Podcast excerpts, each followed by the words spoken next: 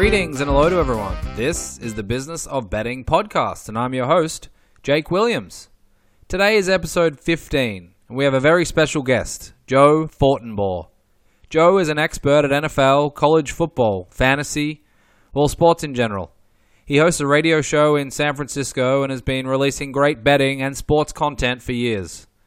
Joe joined the podcast to chat about all things betting, NFL, season wins, college football, the NFL draft, and more. Joe has lived and breathed Vegas, covered the San Francisco sports scene for the last few years, and is a wealth of knowledge when it comes to U.S. sports and betting. I hope you enjoy this episode as much as I did. As always, you can find us at businessofbetting.com or at bettingpod on Twitter. Please fire in any questions or feedback and potential guests you would like to hear from. So thank you for listening, and I hope you enjoy my chat with Joe Fortenbaugh.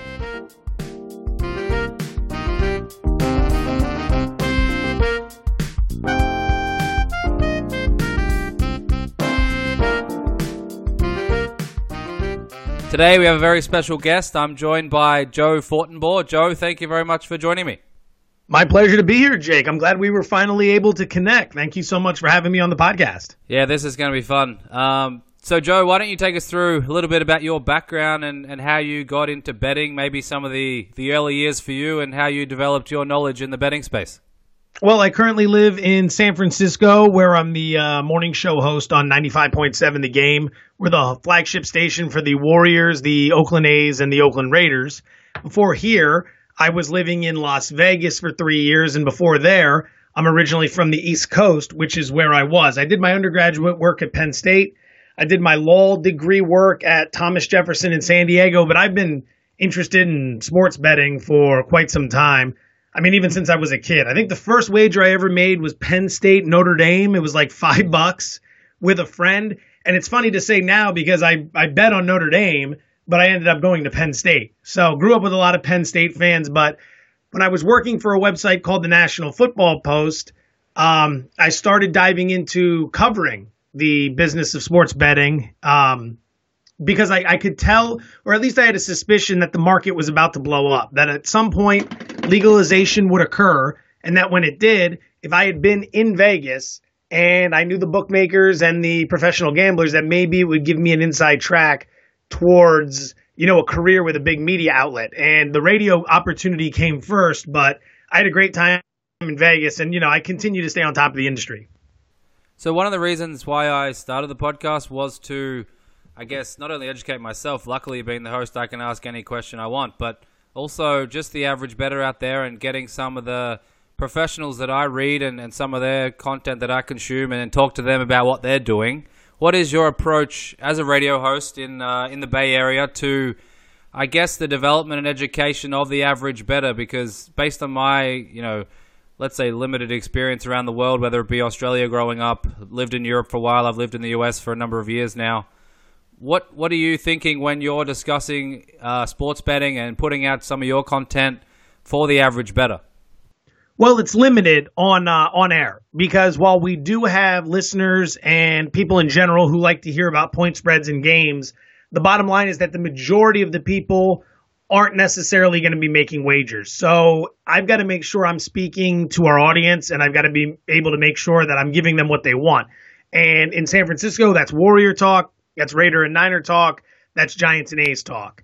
And you kind of play the hits is the uh, phrase we use around the station. Now on Fridays during football season, I have a beat the bookie segment where I'll pick five to eight total games between college and pro, and that's been going well for two years. And there is a niche audience that enjoys a lot of that stuff, so it's something that's giving me a a bit of a different layer compared to the other radio hosts in town. But if I need an outlet to connect with the listeners or the readers, I should say, I um, do a lot of freelancing and a podcast I started at covers.com so I can get some of my information out there. And then Twitter's a great space to share information with people. So, what is your style for approaching games? Let's say NFL, for example. Do you have a certain approach? Do you go back and see what the look headlines were, say, a week ago when you're looking at games, or do you go in with a blank slate? Or sort of what is your gambling mindset? I would probably call myself a purveyor of information. You have a lot of different types of handicappers out there. You have situational handicappers, You have handicappers that are really good at taking all the emotion out of it and strictly playing numbers. I'm a guy that has put myself in a position where I'm very fortunate that I know a lot of smart people. I know them on both sides of the counter. And between knowing guys that are in the industry, reading guys who understand the industry, I kind of take a collective approach where I gather as much information as I can from people who are smarter than myself, people who have more time to spend on it than myself, and I'll use that as a way to sort of gauge where the sharp action's at. I'll also track a lot of line movements, and then some of it'll just be gut instinct. You know, I, I watch sports for a living, I'm watching them all the time, so I'll have a feel for when a certain team might be walking into a tricky spot or for when another team's really starting to peak at the right time. So it's a I wouldn't say it's one specific element to my to my handicapping. It's really a collection of gathering information, reading the right resources, putting in the research and using a little bit of gut instinct. So has that altered over the years? Because I would imagine, for example, baseball. There's so many games you can't possibly watch all those games. Uh, there's a lot of stats. It's very stat heavy, and the sabermetrics now are flowing, you know, heavily with regards to baseball, and it's certainly the case in football. But it's more watching games, I would imagine. Have you been able to sort of develop your approach and use the different tools that you mentioned over time, or has it been pretty steady as you've as you've gone along? The approach has been relatively steady from a handicapping standpoint. What what I'm always looking to improve is money management and betting strategy. That's what I need to get get as good at as possible. And I, would recommend that to anyone out there. Your money management is going to be your most important element. You can't put yourself in a position where you lose two or three games in a row on a college football Saturday and then try to chase it all back with Hawaii at night because you've had five or six beers. I've been there. I know exactly what that's like. I'll never try to pretend like I haven't made mistakes like that. I've done it with the Sunday night game in the NFL. I've done it with Sunday night baseball. I've done it in a variety of contexts. The key, though, is to improve upon your handicapping. And while you can always work on new systems and, and, and put in more research and try to meet different and cr- more creative individuals who might have some insights to share, the key is to always find discipline in your betting. Never in- increase your limits unless you can A, handle those increases financially, and B, because you're increasing, you must have some sort of edge. Don't increase it just for the sake of increasing it. So that's where I always try to improve the amount I'm willing to wager, the frequency with which I wager, and trying to stay away from spots that are dangerous, but just because I'm a junkie chasing some action. Yeah, we've I'm certainly we've all been there, no doubt. Yeah. You mentioned uh, some of the gut feeling, and, and I like to talk about those buzzwords in sports, especially with, for example, NFL. To what extent are you using, let's say, the eye test or the trained eye or whatever it might be, versus the stats and analytics? Is that the same for all sports? I would say it plays more of a role in pro and college football and the NBA because I watch more of that. I watch a lot of baseball, but again, the amount of baseball I watch compared to the amount of baseball games that are played, I'd say it's a smaller percentage than say in hoops or football. I'm watching a, a, a large percentage of games that are being played. So the gut instinct just plays the tip of the iceberg type role. I might suspect something with an over or an under. I might suspect something with a side. And that's where the research comes into play. The text messages, the phone calls, talking to individuals I know that are real smart, talking to them about what I might be feeling, what I might be thinking. Where do you land on this? We'll have a couple conversations. Then you'll dive into some research. You'll try to back it all up. You'll look for reasons to stay away from the bet. But when it's all said and done, if the gut instinct is backed up by a good number, good research, and good confirmation from people you trust and know, then you might go ahead and fire on it. So I'd say the gut instinct just plays a, a small role. It's kind of the tip of the iceberg when it comes to football and hoops wagers. Yep. Okay. So one thing I've always been fascinated by is season wins. It seems to be something in the US that's massive, whereas for to a large extent the rest of the world you don't find a lot of talk about you know win totals and things like that. Maybe for the dumb Australian who's the host, why is it that season wins are such a huge part of the sporting vernacular here in the US and what is your approach to season wins? Well, it gives you something to track for a long duration of time. I think a lot of people like it because you can make an investment, however small, say maybe it's $100, but it could play out for five or six months. So it feels like you're really getting bang for your buck. Now, there are a lot of professionals who hate the idea of season win totals because they don't want to tie up a large percentage of their bankroll in something that's going to take six, seven months to come to fruition.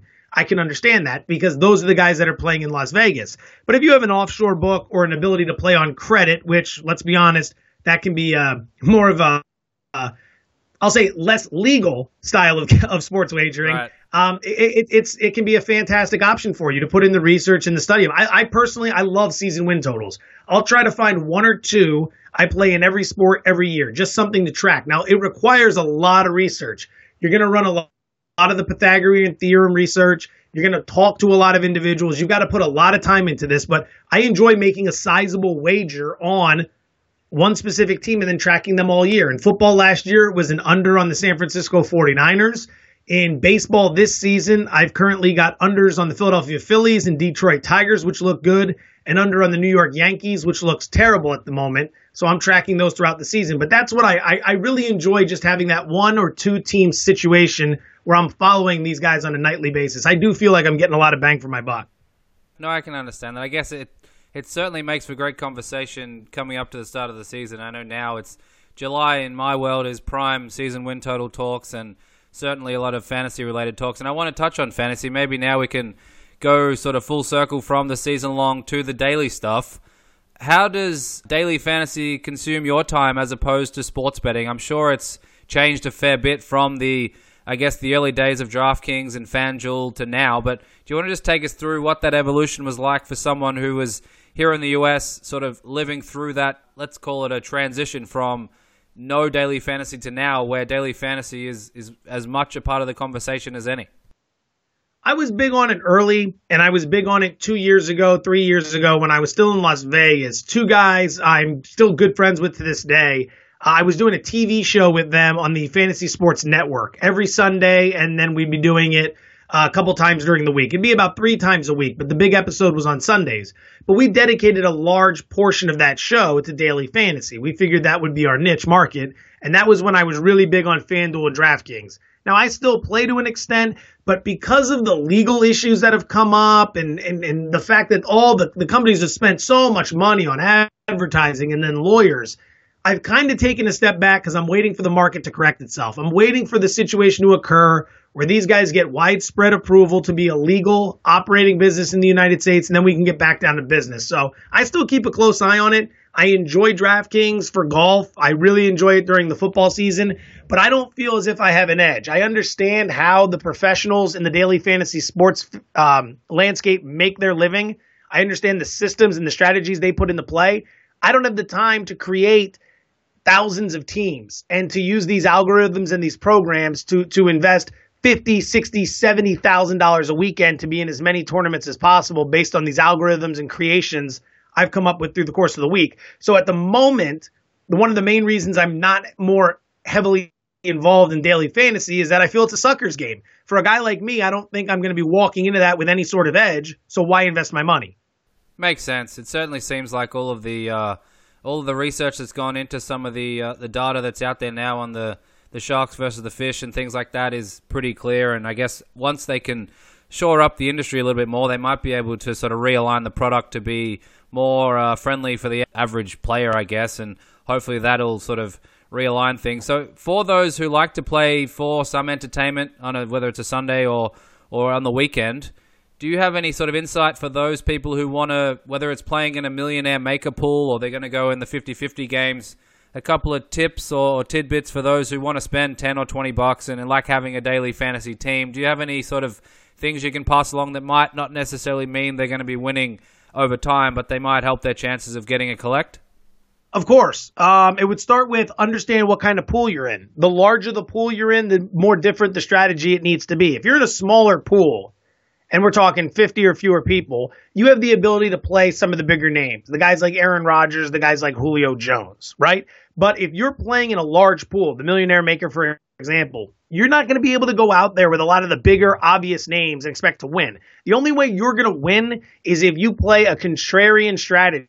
You take guys that are lesser known and you hope they hit. Now, that has to be based on credible information. So, for example, you could have a setup where, say, a, a bad team like the 49ers is going to go up against, um, I don't know, maybe a team like, say, Jacksonville or Tennessee.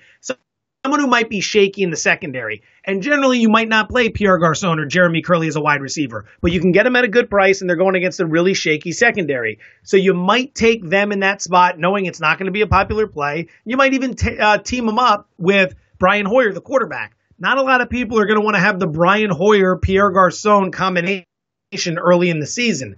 That's how you need to be thinking if you want a shot at winning the Millionaire Maker because if you're going to use the big obvious names, you're going to be going up against hundreds of thousands of people who are doing the exact same thing and you're going to lower your chances of winning.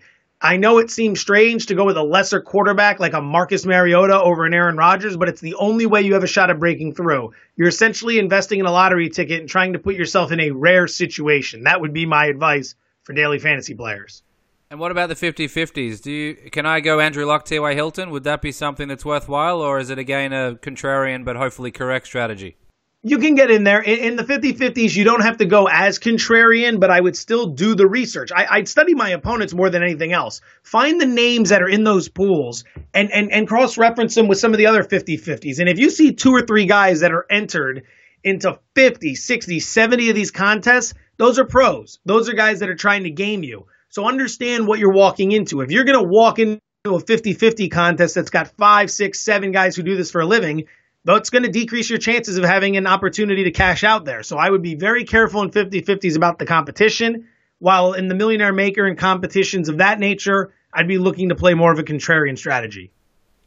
Got it. So I want to get into NFL and a bit more about college shortly, but before we do, something that's intriguing for me are the New England Patriots for many reasons. How have you approached the Patriots over the last, let's say, five or ten years in the Brady Belichick era? On a week to week basis and also even season long because every year for the last sort of three or four years since I've been, you know, living in the US, I hear every year they're going to fall off a cliff. They're going to fall off a cliff. See what happened to Peyton Manning. It's going to happen. It's coming. Get Garoppolo in there. All this sort of chatter, and then year after year they win the division. They win the conference. They get to the Super Bowl. How have you been able to sort of balance the statistics, which point to a regression back to the mean almost every year? Yet the Patriots seem to go sixty percent against the spread year on year. Do you find creative ways to get around that, or how do you deal with the New England Patriots as an organization from a betting point of view? Just deals on the situation. That's it. What's the situation look like? Um, you're never going to find a great New England Patriots line unless there's some sort of injury. Like, you're never going to find it because it's such a public team. There's going to be so much money backing New England because of how good they are how prominent they are, how popular they are, especially if they're playing in a primetime game. You've got to know going into that you're not getting good value. If New England's at home on a Sunday or Monday night, the value's gone. There's absolutely none whatsoever to play the Patriots. But that doesn't mean you can't play them or find a better opportunity. And in situations like primetime games in New England, home games in New England, I look to use them in one half of uh, a lot of six point teaser plays. That's one thing I'm big on in the NFL. I know some people think they're a sucker wager. But to be honest with you, I've had a lot of success with six point teasers over the last three, four, five years. I think there is a way where you can make money on that system. I think long term, it's just as good as anything else out there, if not better. So that might be one way I look to play the Patriots, uh, especially if I see them as, say, an eight point favorite, because then I can yeah. tease them with six points, and that'll move them through the key number of seven, through the key number of four, through the key number of three. It'll sit at two. It's a good spot to be in. Okay. So how do you deal with trends in the NFL? Because I see it a lot, and you know, you turn on ESPN, and I guess they've got to have twenty four seven around the clock content, so they do come up with some creative information and trends and patterns. Do you? How do you find the meaningful trends? I should say, is that something you can do, or, or how do you filter out all of the noise to get to them? Use it as one tool in your arsenal. Don't use it as your only tool. Don't find one trend and say, because of this trend, I'm making this play use trends to either support your theory or to debunk your theory.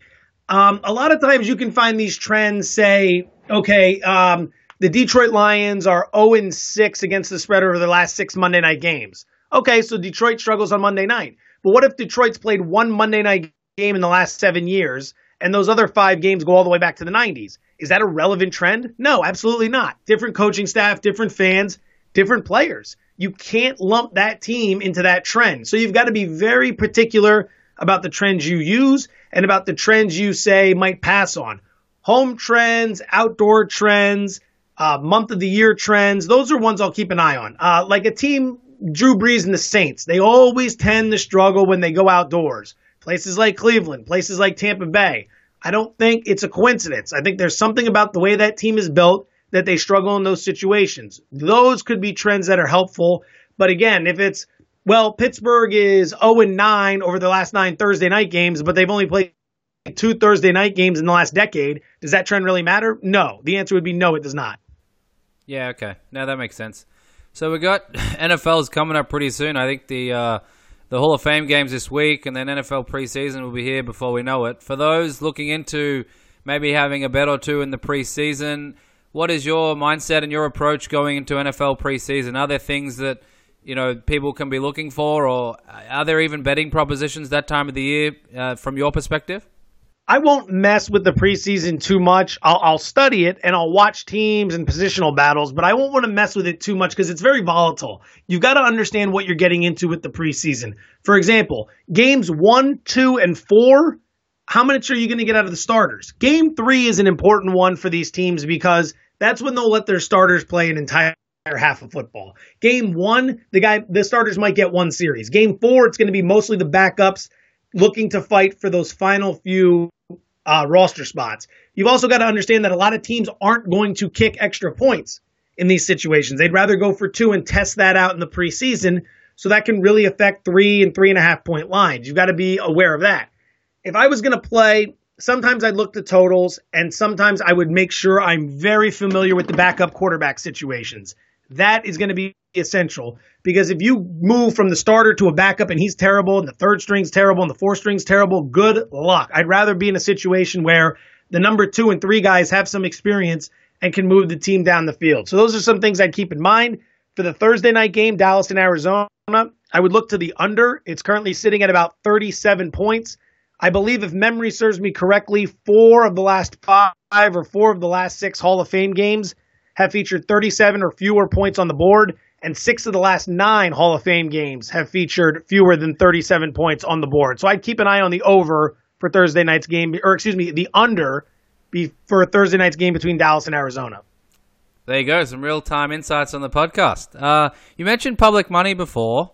So with the NFL, there's obviously a lot of public money, but how do you approach it in 2017 and moving forward? Does it mainly impact the Sunday night games or the marquee games, or is it more widespread, or has it sort of dissipated in importance sort of overall? Well, it's everywhere when you're talking about the NFL. When you're talking about college basketball, when you're talking about maybe pro hoops on a Tuesday night, when you talk about baseball on a Wednesday night, public money versus sharp money might be a little bit more obvious to spot and it could give you some good insights. But the NFL is so heavily wagered that there's going to be a lot of public money everywhere. So the key is sometimes find out where the public is because if the public was a long-term winner, you wouldn't have those big shiny casinos in Las Vegas. That doesn't mean find who the public's on and immediately fade them, but more often than not, if you get the public heavily, 80, 85% on one side and the sharps are coming back the other way, I'd rather be playing with the sharps. I think long term that's going to put some money in my pocket. Okay. Yeah. So so you mentioned the big shiny casinos. A lot of information that I was reading about you know the the NFL lines they're usually pretty correct. Um, and you know the only way to win is to beat the closing number, or you know get three and a half instead of three a lot of the time, or seven and a half, not seven, things like that. And that's the only way to win in NFL because the number's so correct and the market's pretty liquid, and there's a lot of um, you know smart people out there playing those lines, so the market sort of sits in a pretty good spot. Do you agree with that, or in general, or do you think there's there's other ways to sort of make a living out of betting on the NFL? I would rather play small college conference football, small college conference basketball, because I think there will be more opportunities to get more favorable numbers. If you are going to play the NFL, you've got to study those numbers early in the week. You have to have your numbers made up as of Sunday night, and you got to be ready to bet early in the week. That's the bottom line. If you're going to be waking up Sunday mornings and two hours before kickoff is when you're going to fire your on your NFL games, more often than not, you're going to be in a position where you are getting a square number. And if you're not getting the best of it long term, it's going to be very difficult to give yourself an edge over the casino. So if you really are serious about betting the NFL, you've got to have power numbers, power ratings. You've got to have ones you research, ones you do yourself, and you've got to create numbers before those lines come out. And when you find the discrepancy, if you can trust your numbers, that's when you've got to make a play. But if you're just going to fire a bet right before the Sunday night game, you're not getting the best of the number. No way.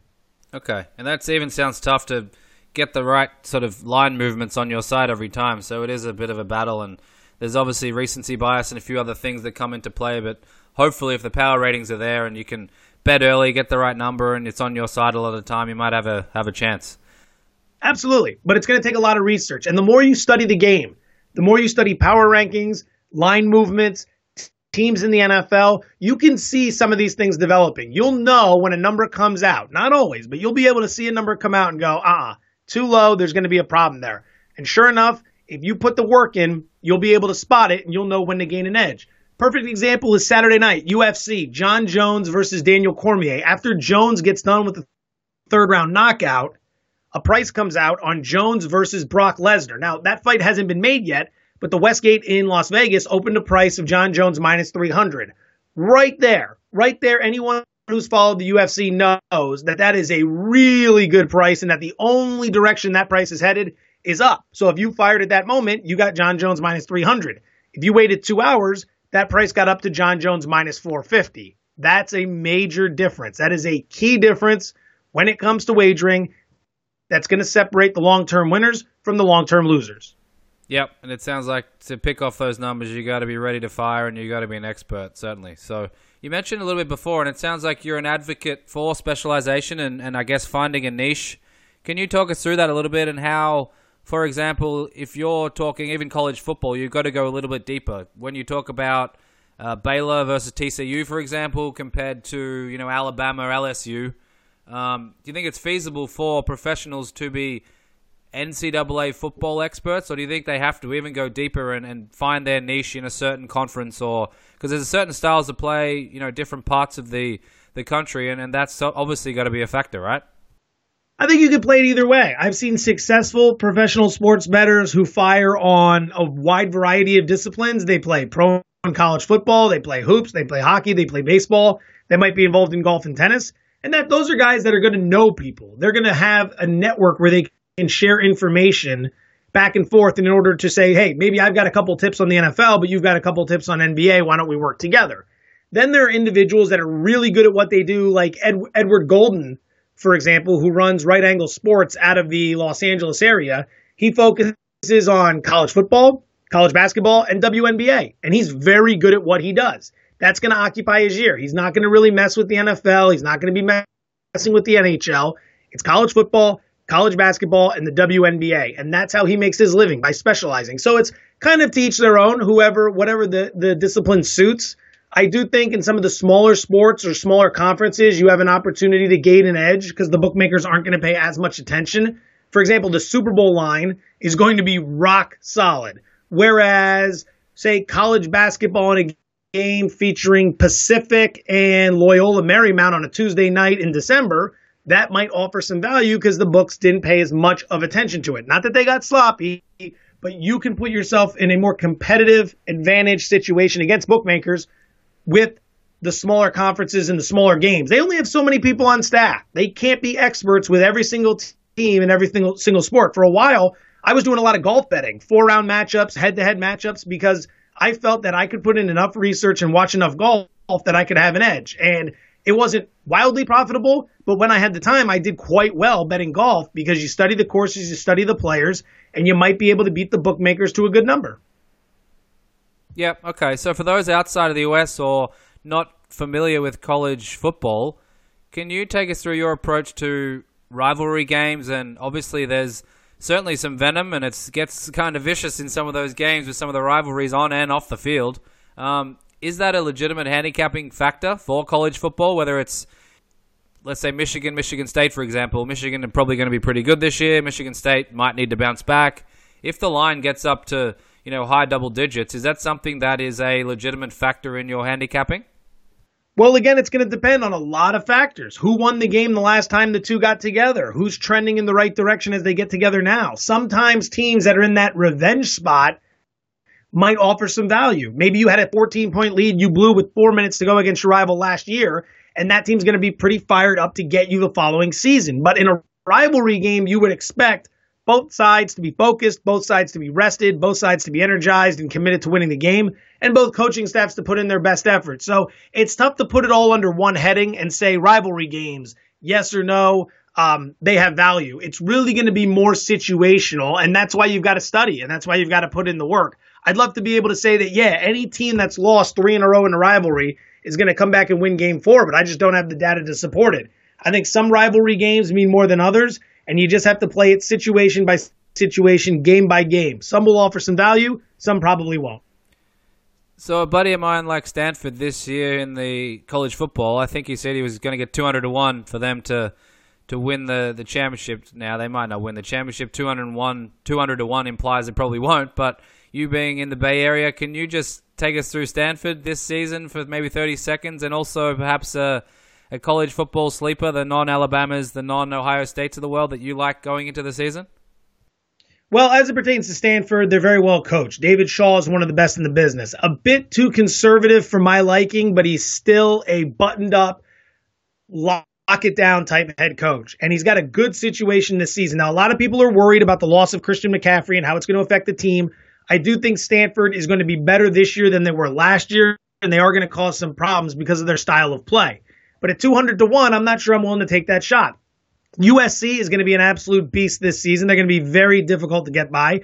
UCLA is going to have a quality program. Washington's going to come back strong. And I would say if you're looking for a sleeper, Washington State is the type of team that can make some serious noise this season. So I would keep a very close eye on Washington State. So as far as 200 to 1, I'm not sure I see Stanford getting out of the Pac 12, but it's not a bad ticket. That's a decent price for a well coached team. And maybe they catch fire, they get a couple breaks, and they find themselves in the playoff. It's a whole new era in college football now that we have a 14 playoff rather than a simple two team championship. More avenues to get in and wreak havoc. So for Stanford, I wouldn't play them at 200 to 1, but I don't think it's the worst in the world. I think Washington State's a nice little sleeper. I'd also keep a very close eye on Penn State in the Big Ten. I think they're due for a big year. The one negative to Penn State is that they have back to back games against Michigan and Ohio State. That could be the ultimate downfall of the Nittany Lions but they closed very strong last season, and I could see them finding a way in as maybe the third or fourth team in the playoff. And once you're there, it's anybody's business. Before we close out on college football, Joe Fortenbaugh owns a college team in an alternate universe. You make it to the college football playoff. You get to pick Saban or Harbaugh for that one game. Who are you taking? Saban. Saban's won. Harbaugh hasn't. I think Jim is a great program builder. He built up a program at University of San Diego. He built up, built up a program at Stanford. He built up the 49ers and he's built up Michigan. He is an excellent program builder. But the one thing that's absent from San Diego, Stanford, the Niners, and Michigan is a championship. He's yet to win a title. That doesn't mean I don't think he can't win one. Um, I think he's very capable of it. But until he shows me he can be on the biggest stage and he can close it out, I would much rather have a guy like Nick Saban who's done it year after year after year after year at Alabama say what you want, he may have lost to Clemson last year, but he got him the year before. Clemson was a hell of a football team. And Saban always has his team in the playoff. He always has them ready to go. That's the coach I would I would have if I have to choose between he and Harbaugh. He certainly makes college football fun, and I guess you know, put the. I, have never seen Michigan as a powerhouse. I've heard about it, and certainly seeing Harbaugh back there and the rivalry with Ohio State and a few other teams makes it certainly more interesting. And you touched on Clemson. I, as far as I'm concerned, you are the NFL draft expert in this country, and from a betting perspective, there's no better information out there than what you're putting out.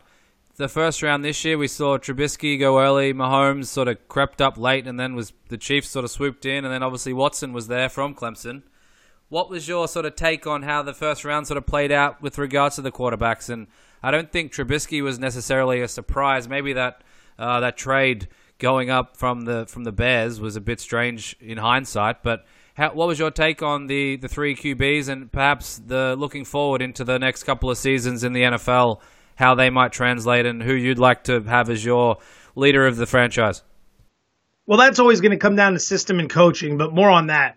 Um, seeing all three go in the first round wasn't a surprise. That was something we wagered, and that was something we were predicting heading into the draft. Seeing Trubisky go as high as he did, I don't like him. I, am not a fan of him. I watched him at North Carolina. I, I think he's he's okay, but there aren't a lot of guys with that little college experience who have come into the pros and had remarkable careers. Jameis Winston, multiple year starter. Marcus Mariota, multiple year starter. Peyton Manning, Eli Manning, Philip Rivers, Drew Brees, Tom Brady. Just go down the list of good quality starters in the NFL and look at how many games they started in college, and then compare it with Trubisky who started 12 games in college. I don't think he's ready for the pro game, and I think Chicago's a bad fit for him. Um, at Soldier Field, you need a big arm you need to be able to cut through the wind, especially late in the season. Something Jay Cutler had, but he lacked other intangibles. I don't think Trubisky has that. And and I think it's going to take a while for him to get up to speed. And by a certain point when he might be ready to go, you're going to get a new head coach and a new GM. I could see them cleaning out that office because John Fox is okay, but he's not great. And at some point, he runs out of time, like he did in Carolina, like he did in Denver. And I see it happening in Chicago as well. So it wasn't a surprise to see Trubisky go early because so many people were talking about it. I just wasn't a fan of the move. Watson's a guy I really liked. I know a lot of scouts were trying to cut him down, but you know, let's be honest. Um, he went up against the best team in the country two years in a row on the biggest of stages and the brightest of lights, and had two monster performances. What's what else do you need to see? Like, what else do you need to see from Deshaun Watson to feel good? These people, these scouts, they see guys like Jay Cutler. Oh, he's 6'5, 240. He can move around the pocket. He's got a huge arm. Yeah, but he, he never won anything. He never did anything. And, and then he got to the pros and he was a nice quarterback, but nothing more. Watson's a proven winner. I mean, he makes plays in big spots. He doesn't crumble, crumble under the pressure. And these guys want to show me arm velocity in Indianapolis at the combine and say that's a reason he shouldn't have gone high. I don't know. I don't, I don't get it. Mahomes is interesting, but he's a developmental project. That's going to take a couple years. If you think Patrick Mahomes is stepping in this season, you're sorely mistaken. If I can only have one of the three, I take Deshaun Watson. That's the guy I like the most. Was there anyone else from the first round that you liked? Uh, whether it was you know OJ or one of those other guys that sort of OJ fell a little bit. Maybe one of those receivers up there who can make a difference that might be you know worthwhile from a fantasy perspective, or maybe a, a sleeper in one of the drafts. I'd have to go back and look. OJ Howard out of Alabama falling to, to uh, Tampa Bay. That's a real nice spot for him, and that's a great weapon for Jameis Winston. I don't see Howard catching 85 passes for 1,200 yards and 12 scores because DeSean Jackson's there, as is Mike Evans. But I think he becomes a very reliable red zone target, and that's where he's going to make some noise both in fantasy and on the field on a weekly basis. Um, I thought the 49ers had a solid draft. They grabbed Solomon Thomas early. He comes out of Stanford. That'll help the front seven. Then they bring in Rolando McClain. Uh, that's another linebacker. Reuben Foster, excuse me, the middle linebacker out of Bama. Um, there's some question marks there. Bama, Bama linebackers, they tend to struggle in the NFL. One of the reasons is because they play behind such a dominant defensive line that they're clean to run free and make plays. You don't get that in the NFL. It's the same reason so many Alabama running backs struggle at the next level. They run behind the best offensive line in the business, opening up huge holes and mowing down the opposition. Then they get to the pros and they don't have that advantage, and suddenly they can't make plays. Eddie Lacy, Trent Richardson, Mark Ingram, TJ Yeldon, Derrick Henry. Some of them have had nice careers, but none of them have been worthy of their draft pick. They've all underachieved, I would say. So I, I did like what the Niners did, regardless of that. I think they they got aggressive. They made two plays that are going to help them. And if I was to look around at some of the other teams, I'm kind of spacing at the moment because I forget about how the draft played out. But um, you know, Houston getting Deshaun Watson, I do think that's going to help them long term. So, can anything happen in the offseason significant, whether it's a draft or some trades or even a new head coach, that can shift your thoughts from a betting perspective, whether it's season wins or things like that? Are you interested now in, you know, do you think Jameis can take the leap and then maybe the Bucs can sort of get to the playoffs, or are you all in on the Mariota hype? You know, do you think Andrew Luck's going to come back and the Colts might push back into the playoffs? It sounds like the 49ers are are going to be better than they were certainly in recent years. Are anything, or is there any information or any moves that sort of shift your mindset when it comes to betting on, on NFL? I'd say coaching, depending on the coaching staff. You know, free agency, it's not about making a ton of splashy moves. If that's your style, you're not going to win. How often does a team go out and make five, ten huge moves in free agency and then come back to burn everybody the next year? It very rarely happens. Think about the Eagles and the Dream Team. Everyone said they were loaded. They sucked that year. So I'm not looking for huge splashy moves in free agency. Maybe a couple to fill in the gaps. Uh, have a nice draft, but again, you it's it's tough to project rookies. Coaching staffs, I would say, are important depending on who gets hired, who gets fired, and then more important than anything else, I'd say the NFL schedule release. I think that's the most important day in the offseason. Finding the situational spots that are going to put teams in an advantage. You know, a lot of casual fans just look and say, oh, okay, win, win, we'll lose this one, we'll win this one, we'll travel to Seattle, that's a loss. But you've got to go deeper than that you got to understand you're playing on the road on a Sunday and then you're traveling 1,500 miles to play on the road on a Thursday night. That's a bad spot. You know, playing on the road three times in four weeks, having to be outdoors in Pittsburgh and New England in late December if you're Miami or a team like the Los Angeles Chargers. Those are the factors you need to take into account. Travel, tough spots, how many games you're going to face a team that's coming off a bye, um, how many times you're going to face a team heading into a bye. That's where you can really find an advantage when it comes to season win totals. Yeah, certainly. I feel like I want to open up the the account now and take a look at some of the prices. It's, this is certainly fun, and I could go on for hours. I got a couple more before I let you go, if that's all right, Joe. I want to dig into your brain on the money management side, and a lot of our sort of guests previously have spoken about Kelly Criterion and and modified Kelly Criterion, and some of them have you know separate bankrolls for for their bets and things like that. Maybe a nugget or two for the casual fan who wants to sort of push up into the next level of better and maybe may not be professional, but you know, semi-professional and take it a little bit more seriously. You touched on it earlier about some of the keys with discipline. Are there one or two things that you've done or you've seen others what they've done in the past that can sort of be useful for the average listener and, and their betting overall? I I'm not as I don't have the Kelly criterion memorized to the point where I can lay it out for you here. I would just say this. If you're going to take this thing seriously, You've got to be disciplined. You've got to understand that if you've got a bankroll of 2000, you can't have $500 on a game. That's just not going to work. That's poor bankroll management. If you have a bankroll of $1,000, you shouldn't be betting $100 or $200 on a game. That's 10 to 20%. You need to be betting somewhere in the neighborhood of I don't know, maybe 5% of your bankroll on a game max. That's the li- area you have to live in. You've got to be able to withstand the losses. You've got to be able to keep yourself humble when you're on the winning streaks. Because if if you go into an NFL weekend and you go 0 for 6, and that not only bankrupts you, but it forces you to, into a situation where you can't make ends meet or you can't pay your bills, you shouldn't be gambling. This should be money that if you lose, it's not the end of the world for you. If you win, it supplements the income. If you lose, so be it. But you can't put yourself in a spot. I see that happen time and time again with young guys who fire way too much and then they drink and then they try to chase it later in the day. Anyone who's doing that, that's just stupid. Long term, you're going to get busted right out of the game. The guys that have been doing this for years are the guys that understand how to make smart wagers, how to stay sober at the right times, and how to manage their bankroll. If you're going to come in firing $200 of a $1,000 bankroll on a Sunday morning NFL favorite five minutes before kickoff, long term, I'm not going to see you in the casino. You're going to go bust pretty quick. Yeah, I think that's a clear message, certainly. Two more before I let you go. Hilton Super Contest. How important is it becoming, and is there any useful information that people can use? Because I believe they at least publish or they have some information available before kickoff. Is that right? Saturday morning, they'll show you the picks everyone's made, and it's important to track the top five and 10 when you get to maybe the middle of the season. First couple weeks, I mean, the only value you'll have in that info is seeing the consensus plays. If you've got 70% of the pool on a certain pick, you might want to stay away from that. But the winner, this has gotten to be such a prestigious contest, and there's so many people in it that the winner's routinely hitting 70% or greater on his pick. So that's a guy you'd want to piggyback and ride over the final, maybe say six or seven weeks of the season. Take a look at what the top five's doing and follow those guys. I played in this a few times. I missed the money I think it was three years ago by one game. One game. If I had won one more game, I would have been able to cash it like 22nd or something like that. It's a hell of a lot of fun. It's a $1,500 investment. It's going to be a lot of fun throughout the course of the season to play, and you can gain some information from the guys at the top of the pool in the middle of the season. Um, and I'd, I'd, recommend it if you can get get the Vegas and you can fill it out and pay the fifteen hundred and you can figure out how to get a proxy to turn in your picks. You'd have a lot of fun. That that that the years I did that were some of the best, and I'm definitely getting back into it this season.